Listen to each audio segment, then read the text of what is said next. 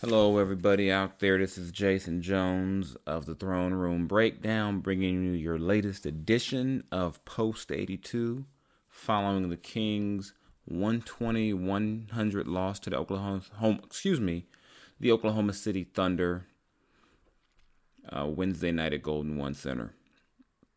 Kings fall to 17 and 30 on the season. Uh, 5 and 16 in their last 21. You know, two game winning streak ends. Kings never led in this game. Uh, trailed by as many as 29 points. And this is a type of game where numbers can be deceiving. You look at stuff like Kings having a 22 to 11 advantage in fast break points, 56 to 40 advantage in points in the paint know, the usually no, excuse me, numbers like that, you would say, you know what, Kings probably had their way, but this game was never really, you know, wasn't close. I mean, Kings uh, fell down quickly. It wasn't a big margin, but you know they they trailed 23-16 after the first quarter, lost you know the next two quarters, never really, never like I said, never really got into this one, and could be a bunch of things. Maybe it's tired legs. You know, you're on a long road trip, five games, a lot of days. Maybe you're tired. And a lot of times you'll hear the kind of the, the NBA cliche that your first game back from a long road trip is really like another road game because you're still not used to being home. So maybe that's the case. Uh, you know, you could chalk it up to that, you know, chalk up to a little fatigue, but I chalk a lot of this up to the fact that just essentially they got punked again. Uh, Oklahoma City, you know, did whatever they wanted to them, pushed them around, got what they wanted, did their thing. You know, when you've got uh, Dennis Schroeder coming off the bench, getting you for 24 points and nine assists. Um, Danilo Gallinari, 19 points. Shai Gilgeous-Alexander, 17 points, 7 rebounds, 7 assists. Chris Paul, 9 points, 7 rebounds, 10 assists you know, all type of numbers where you say, you know what, you know, they're a better team than the Kings. You know, that's going to happen. But here's where, you know, if you're a Kings fan, where you're a little concerned. You know, I don't know if any of you, have, maybe you've heard of, uh, I'm trying to say his name right, uh, Luguentz Dort. Um, know anything about him. Yeah, he, but he's a two, he's a rookie on a two way deal, just so you know. And you end up with rookie on a two way deal. Did to the Kings, dropped career high twenty three points, more than doubled his previous career high, which was at ten.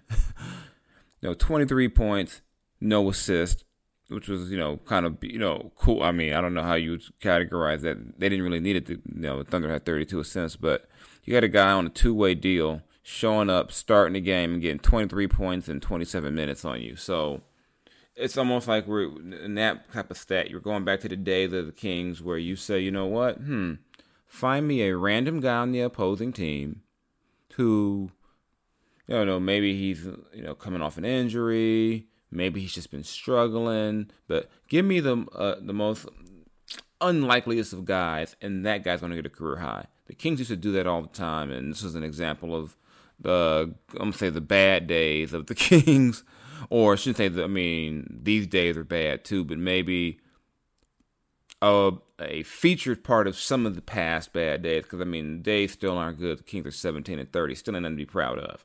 So, you know, just having this guy come in and do that to you. Meanwhile, the Kings only had three. You know, well, they ended up with four guys in double figures because uh Harry Giles ended up with 10 points, but um, Bogdan Bogdanovich, 23 points. De'Aaron Fox, 19 points. Buddy Hield, 13 points. Outside of that, you know, the, the offense was um, nothing, nothing to, you know, write home about, nothing to clap about, nothing to get too excited about. Like I said, you know, like I said, uh, OKC had 32 assists, 10 more than the Kings.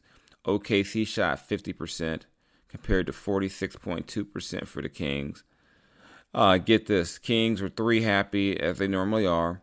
They made nine of them, but it took 39. So that's not good. 23.1%.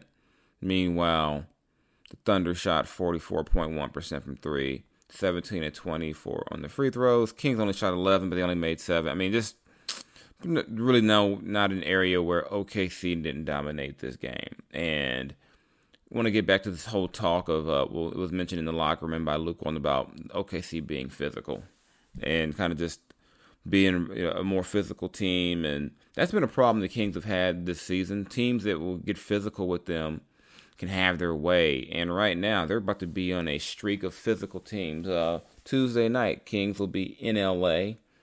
Uh, playing the Clippers in the first NBA game at Staples Center since uh, Kobe Bryant passed on Sunday. So it's going to be an emotional game and a physical game because the Clippers are a physical team know, if this is if this is what uh Dennis Schroeder and company did to him, can't imagine what's gonna happen tomorrow night. They'll get beat up again. Then you come back home on Saturday, you play the Lakers, another big physical team.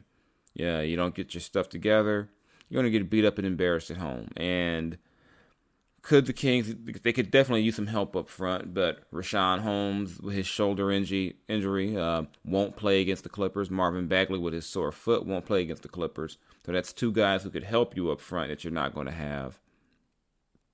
And there's really no definitive answer as to when they'll return. You know, asked Luke Walton again after the game. You know, is anybody close? He says they're getting better. Uh, apparently, Marvin Bagley's sore foot is still just a sore foot. It's not any worse. It's not a new injury, but he's in a walking boot. Don't see when he could get back on the court. And Holmes is getting better, but Holmes hasn't practiced Walton, according to Walton. And what he said was until Richaun can practice, he won't be in a game. So, and just so you know, people don't realize that generally teams don't practice the second after you know the second of back to backs.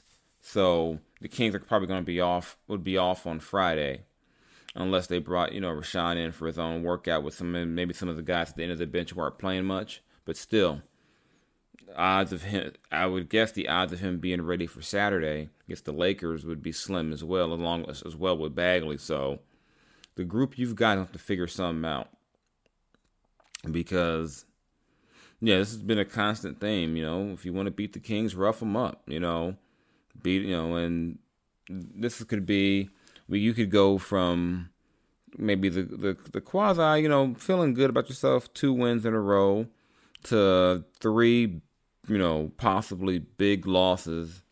I said, I said I'm basing that off not just off of the opponents, but the Kings' lack of physicality, their lack of energy against the, the Thunder.